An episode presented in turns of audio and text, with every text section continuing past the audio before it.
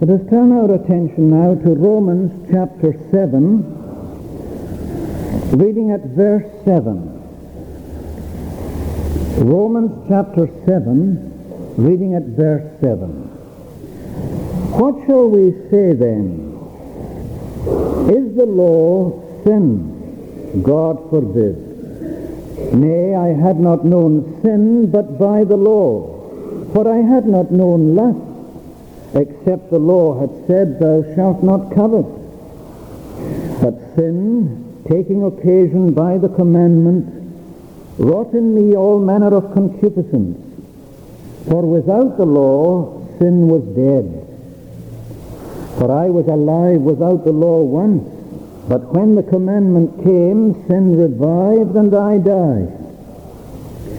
And the commandment which was ordained to life, I found to be unto death.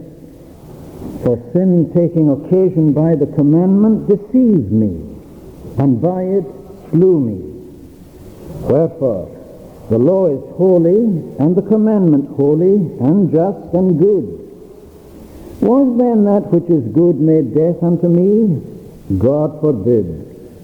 But sin that it might appear sin, working death in me, by that which is good, that sin by the commandment might become exceeding sinful. Now, that's a section that's quite difficult to understand. And uh, I know that Dr. Martyn Lloyd-Jones preached a series of sermons on Romans which lasted for some ten years. But I suppose were I to try to do that, if it were possible, instead of keeping the congregation in the Free North, the Free North would begin to empty. So I wouldn't try to attempt that sort of thing. But just what I'm trying to do is to give you a look in a kind of broad sweep at what this epistle is saying to us.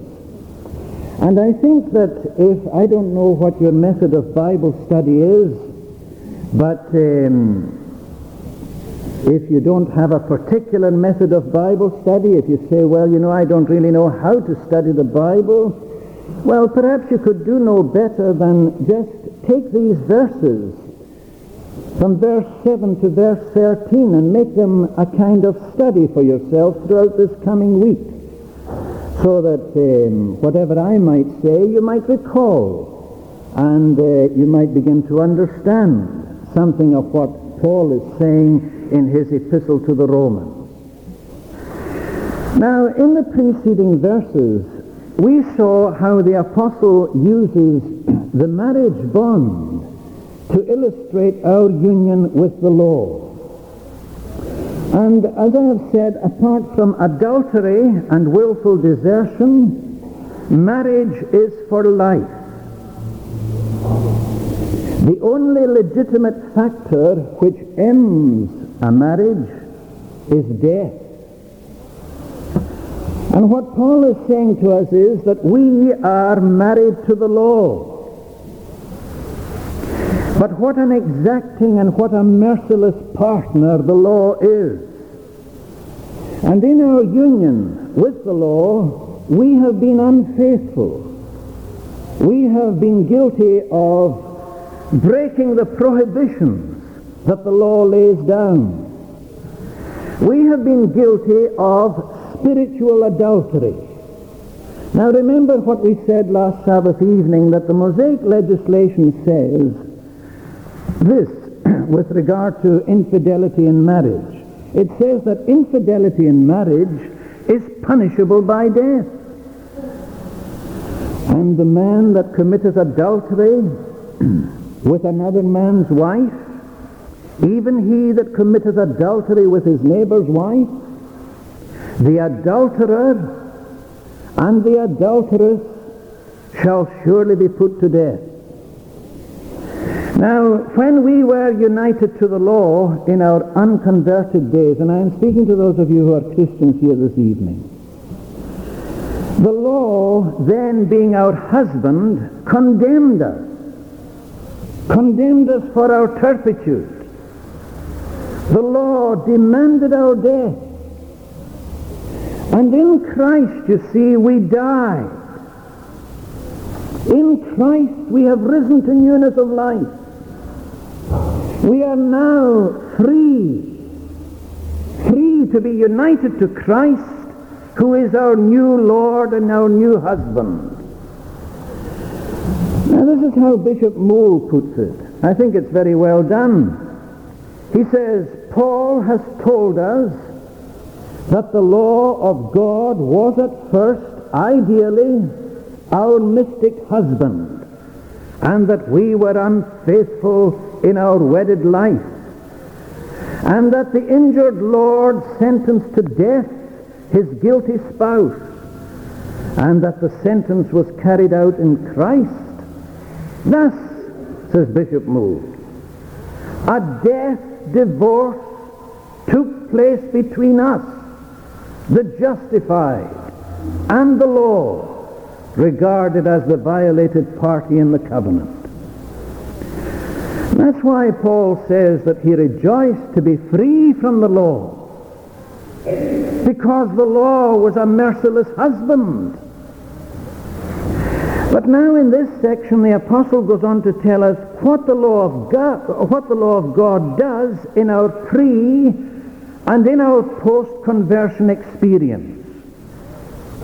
You see, before Paul was converted, the law made known to him sin. And the law caused him to realize how spiritually dead he was. And that's what the law of God will do to you if you are an unconverted person here this night, and if you are going to be converted. The law of God will show to you what sin is. And the law of God will also show to you how dead spiritually you are. Now these verses before us can be regarded as an autobiographical sketch of the apostle's life under conviction of sin just prior to his conversion. You see, he tells us that he had not realized the awfulness of covetousness until the commandment came into operation. And when the commandment of God came into operation, the commandment of God showed to him how heinous sin is. I was reading Professor John Murray on these words, and he says this. This passage is an account of pre-regenerate experience. It is not, however, the period of pre-regenerate self-complacency. Now mark these words. It is not the experience of pre-regenerate self-complacency, but, says Professor Murray, his experience, this, th- these words are his experience after he had been aroused from his spiritual torpor and awakened to a sense of his sin. It is the preparatory and transitional phase of his spiritual pilgrimage when shaken by the conviction which the law of God ministers, his state of mind was no longer one of unperturbed calm and self-esteem. Now we ask ourselves, what does the law of God do at this period in the transitional experience of a man who is just about to be converted. What the law of God does is this, it defines what sin is. It makes known to us our spiritual deadness. And the law of God discovers to us that the source of that deadness is not the law, the source of that deadness is our own sin. Now, let's look at these three propositions then. First of all, we might say that the law of God defines what sin is, and that's outlined for us in verses 7 and 8.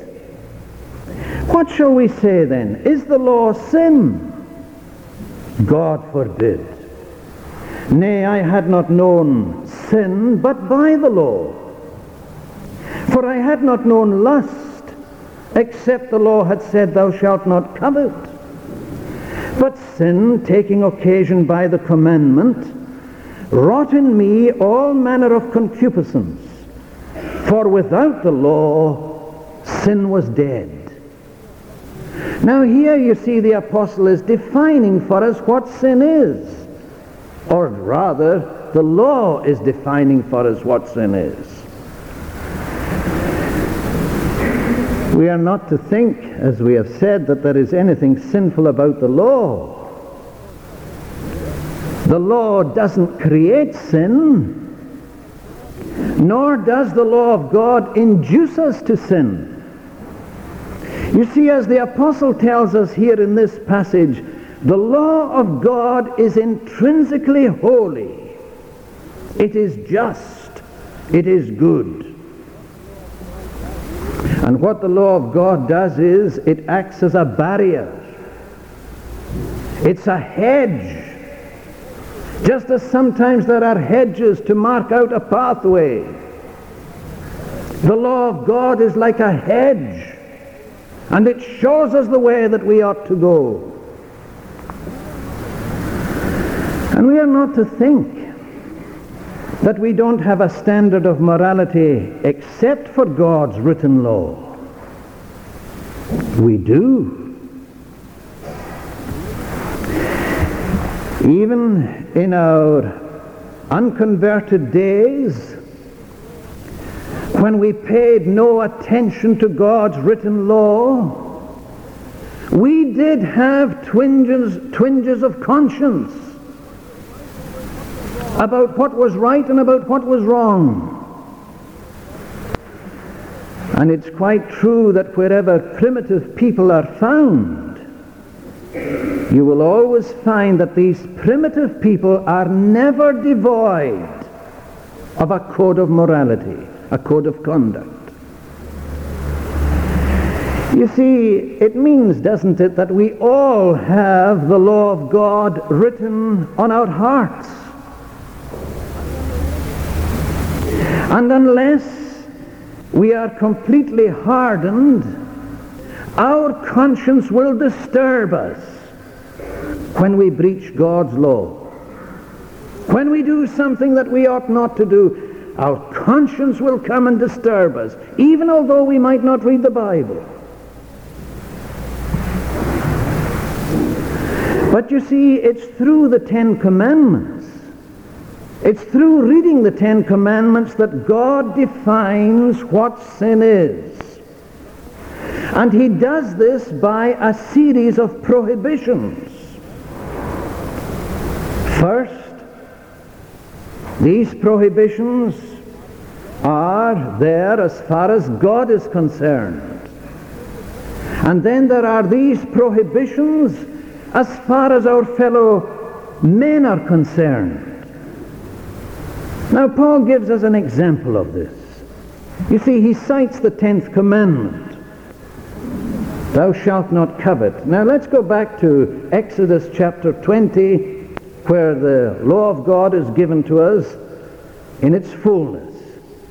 And listen to what it says. This is God speaking. Thou shalt not covet thy neighbor's house. Thou shalt not covet thy neighbor's wife, nor his manservant, nor his maidservant, nor his ox, nor his ass, nor anything that is thy neighbor's. Thou shalt not covet. I had not known sin but by the law. I had not known lust except the law had said, Thou shalt not covet. But sin, taking occasion by the commandment, wrought in me all manner of concupiscence.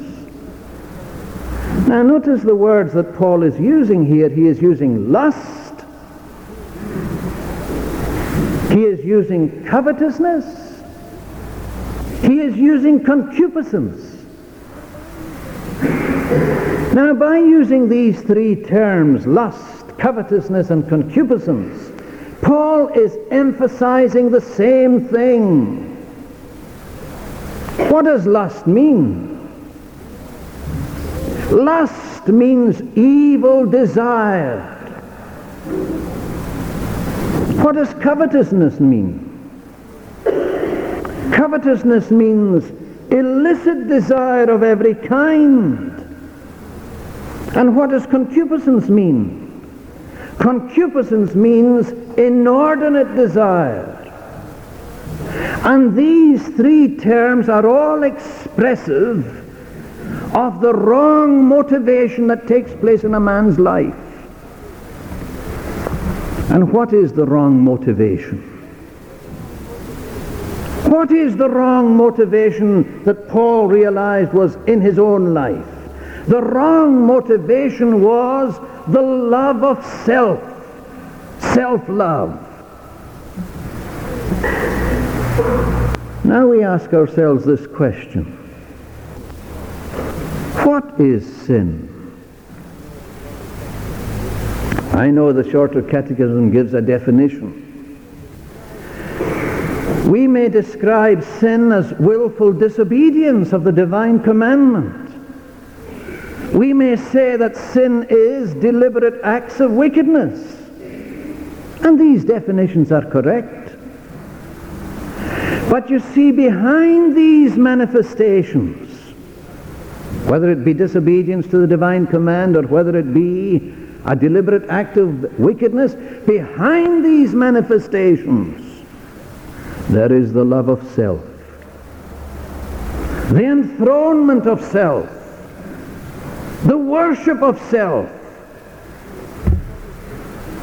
You see, if you study the Ten Commandments, you will notice how these Ten Commandments prohibit idolatry, and I just mentioned some of them.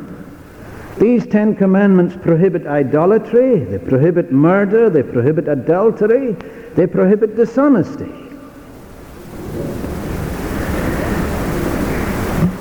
And what they are doing is they are emphasizing the desire that exists in us all to gratify our own ego. To gratify our own ego at the expense of God and at the expense of our fellow men. And that is sin. And that's why the apostle takes the sin of covetousness. Because behind all sin is really covetousness lust, desire.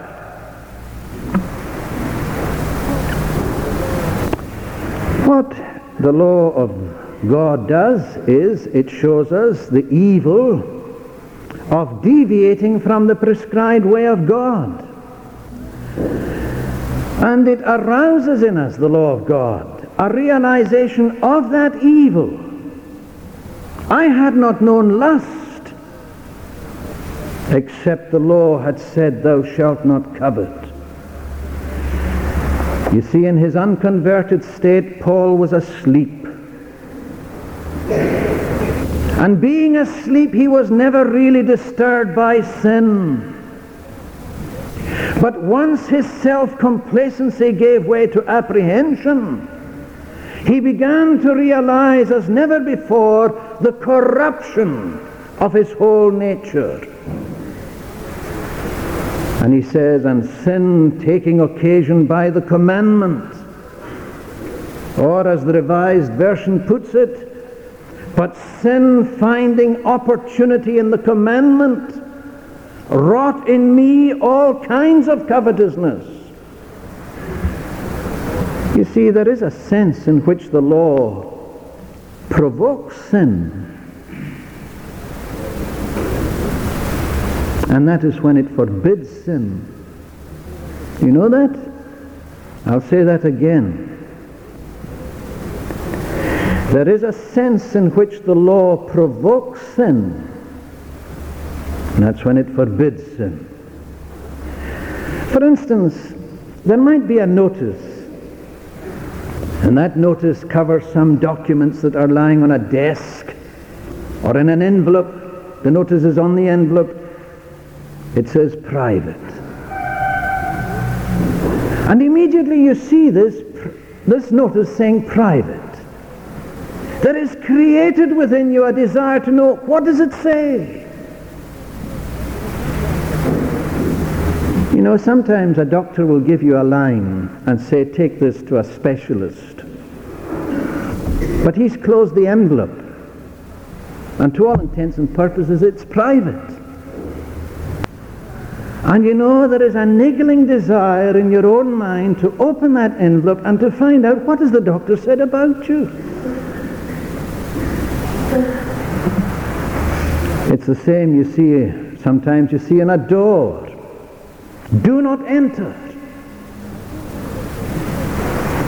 And sometimes as you read this sign, do not enter, it creates, it arouses within you a yearning to find out what is beyond the door. And that's what Paul is saying here. Sin, taking occasion by the commandment, wrought in me all manner of concupiscence. Sin provoked, sin disturbed me. I wanted, the law provoked, the law disturbed me, and I wanted to find out what it was all about. You see, the divine command says, Thou shalt not. And our depraved will responds with an emphatic, I shall. God says, Thou shalt not. And in my depravity I say, I shall. And so you see, the law of God is defining now what sin is. How evil sin is. How diabolically wicked sin is. And what the law of God is, it's like a spotlight. And this spotlight, as it goes round there, it picks out this sin and it picks out that sin and it picks out the other sin and it says, there, that's sin.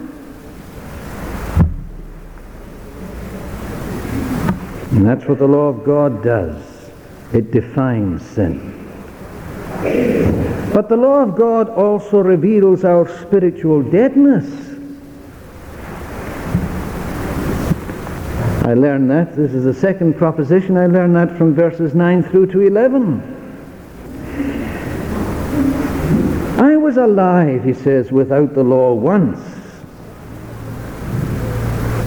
But when the commandment came, sin revived and I died, and the commandment which was ordained to life I found to be unto death.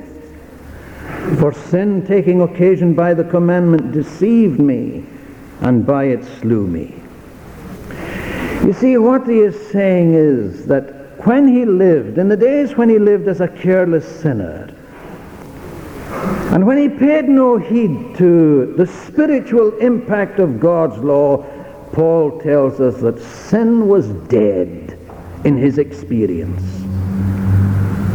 For without the law, sin was dead.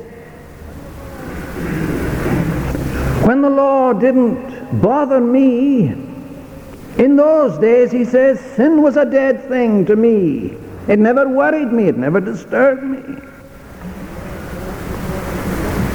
In those days, before his shattering experience on the Damascus Road, the apostle was quite unperturbed about his state of alienation from God. He lived in those days a self-complacent, a self-satisfied, a smug kind of life.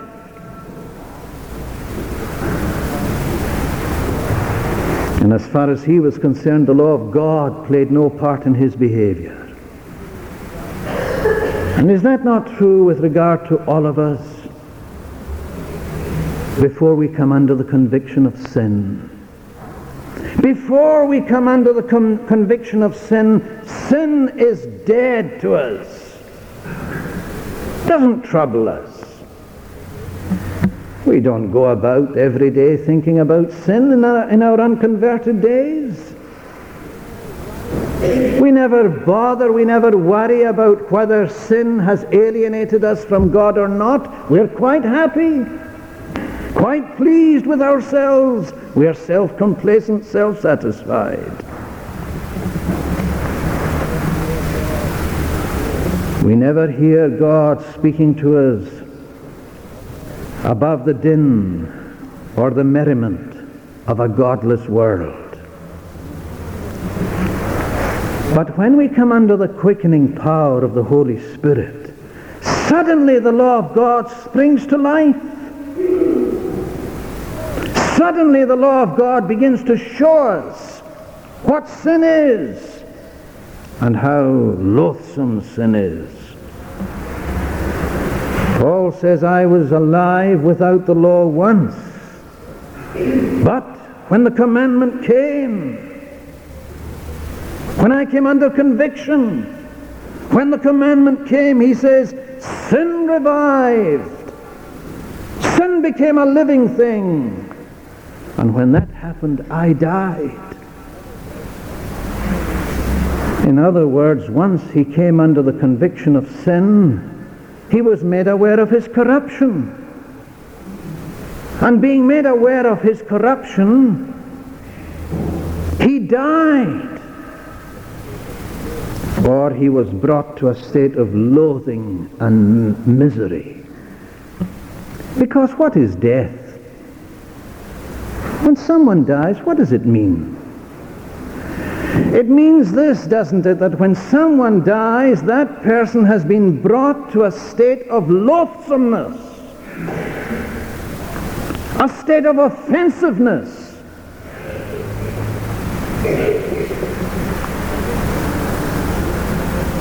I don't find anything beautiful about a dead body, do you?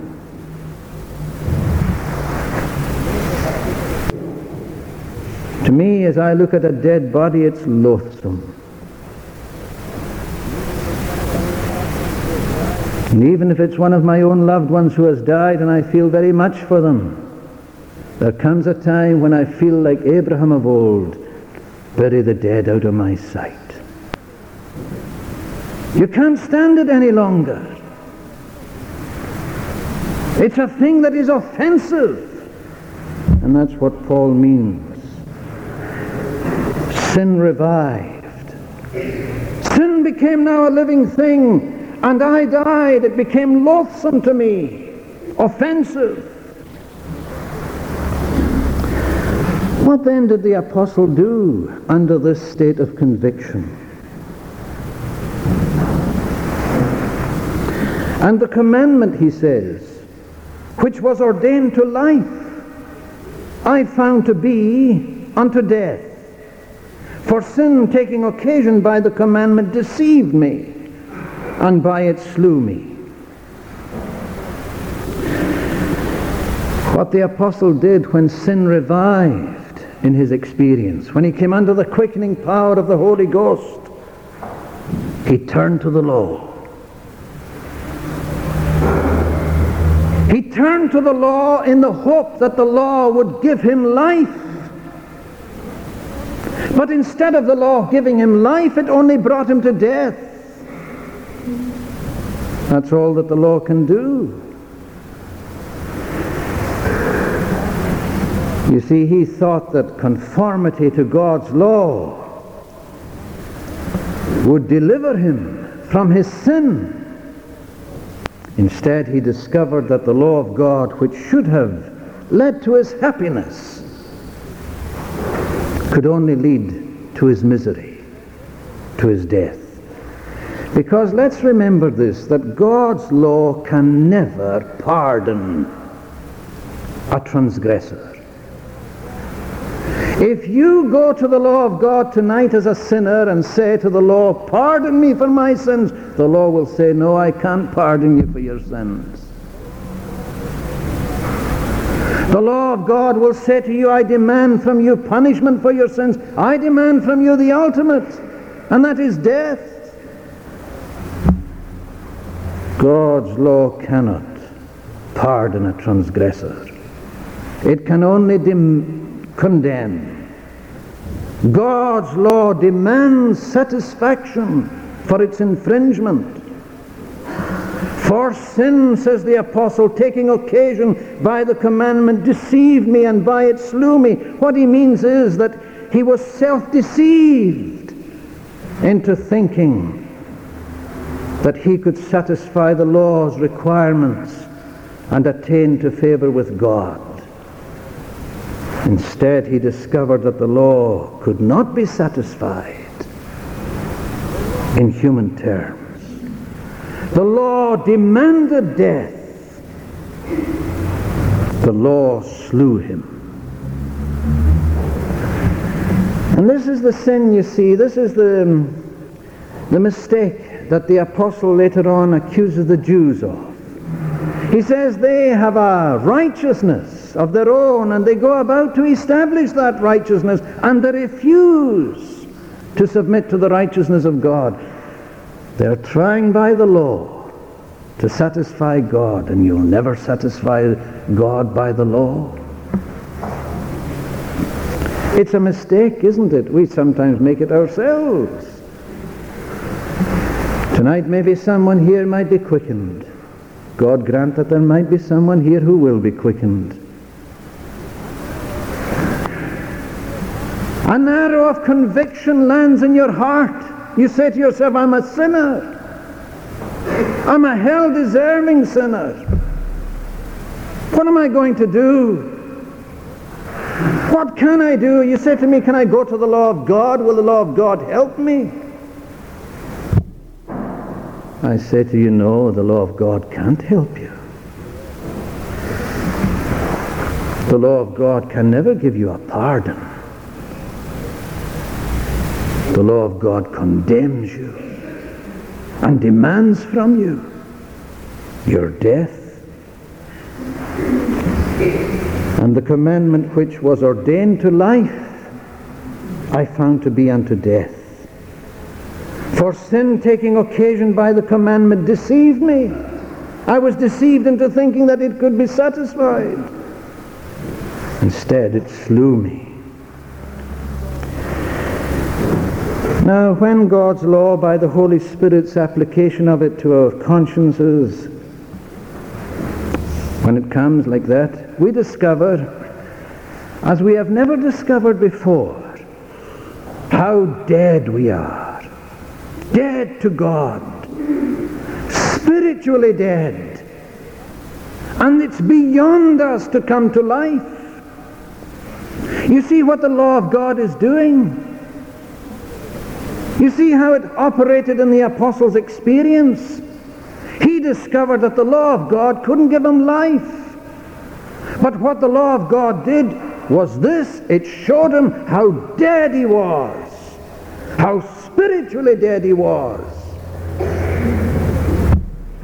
And that only God could quicken him. Only God could save him. Only God could rescue him. That leads me to this third proposition, which I leave with you to consider.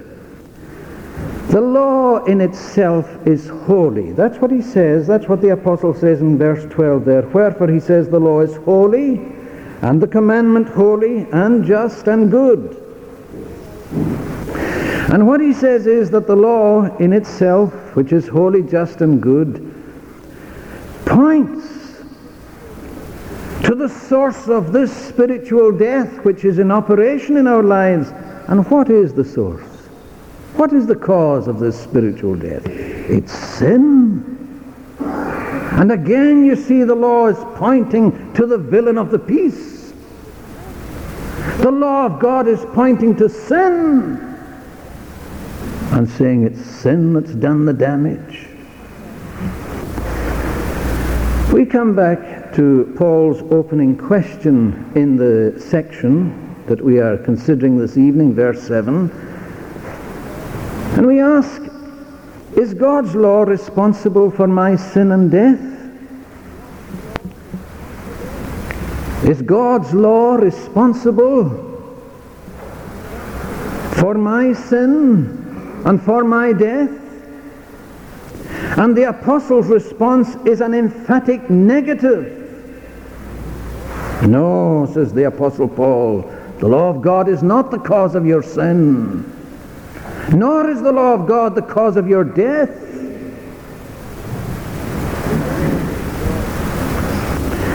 The law is God's standard. And being God's standard, it is in keeping with his holy character.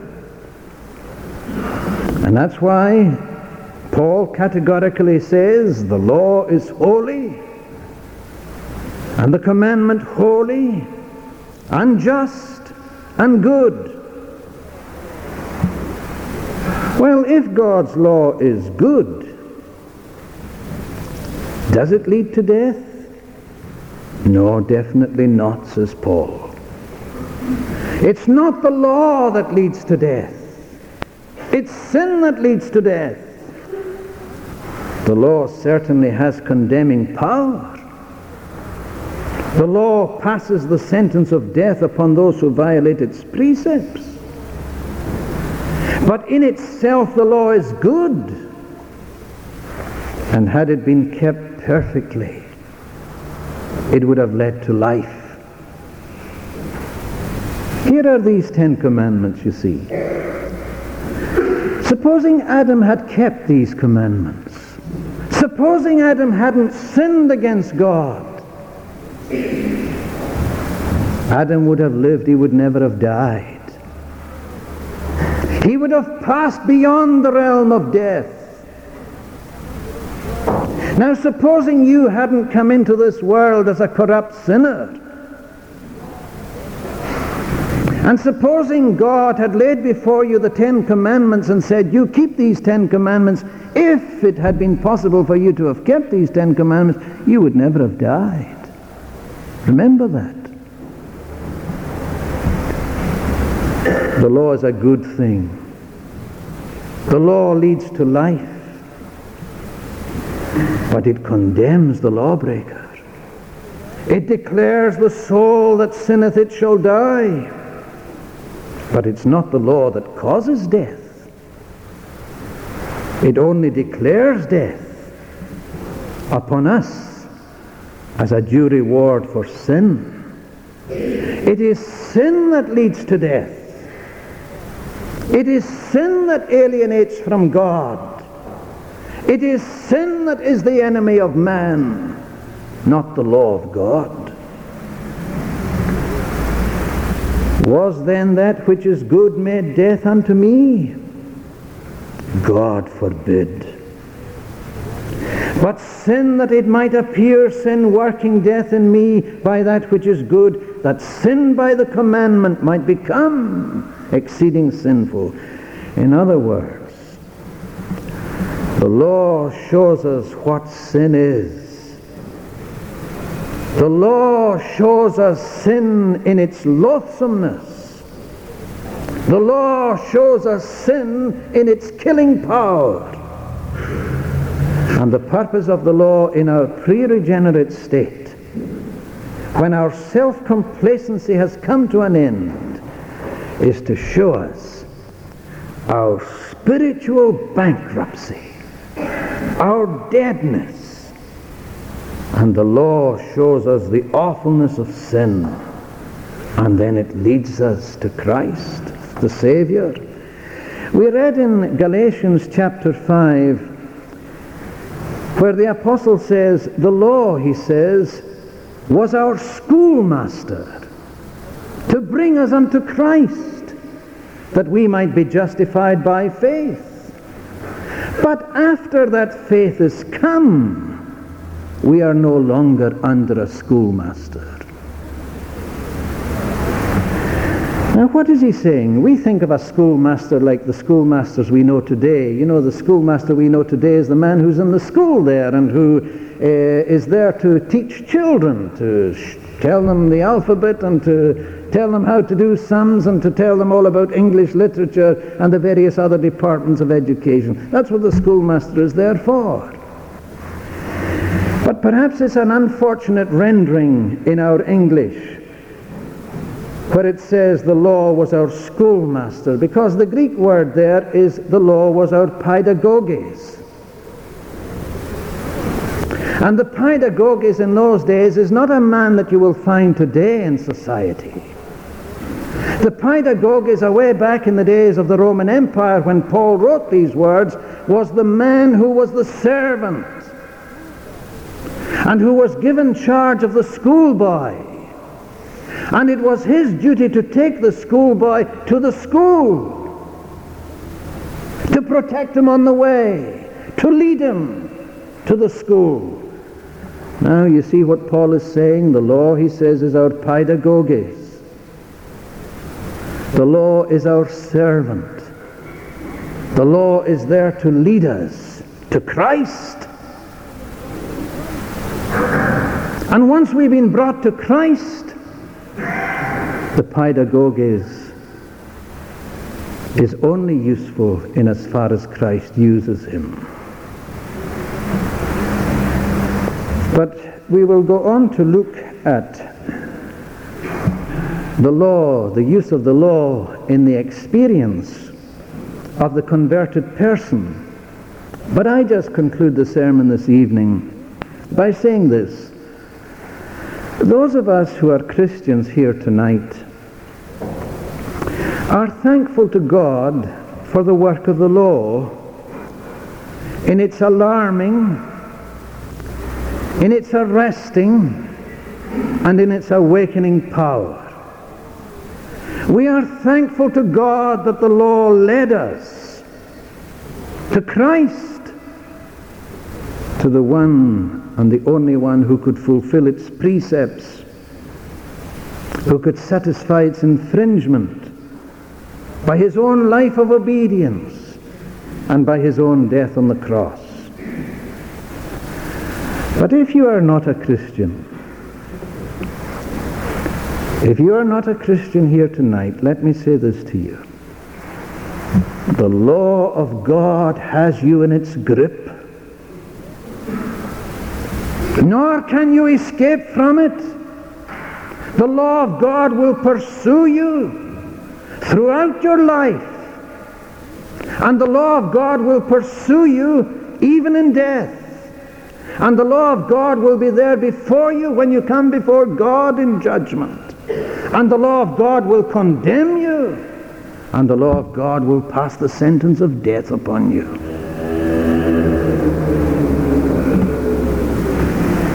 That's what the law does to the lawbreaker. Are you going to stay a lawbreaker? By remaining bound to the law? My friend escaped to Christ he has fulfilled the law for his people. Take him as your Savior. You will find that the law has been a good friend then. Last week we said he was a bad husband. This week we are saying he's a good friend in showing to us what sin is and showing to us the only escape from sin. Let us pray. O Lord our God, we thank thee for thy word. May we give attention to it. May we ponder over what it has to say. May we not rush foolishly or foolishly rush over these words, but take time to consider their implications. Take time to consider, O Lord, the depth of meaning in them. And help us, we pray thee, to understand thy word better. Help us to put it into practice in our own lives. Be with us, take us to our homes in safety. Forgive all our sins for Jesus' sake. Amen.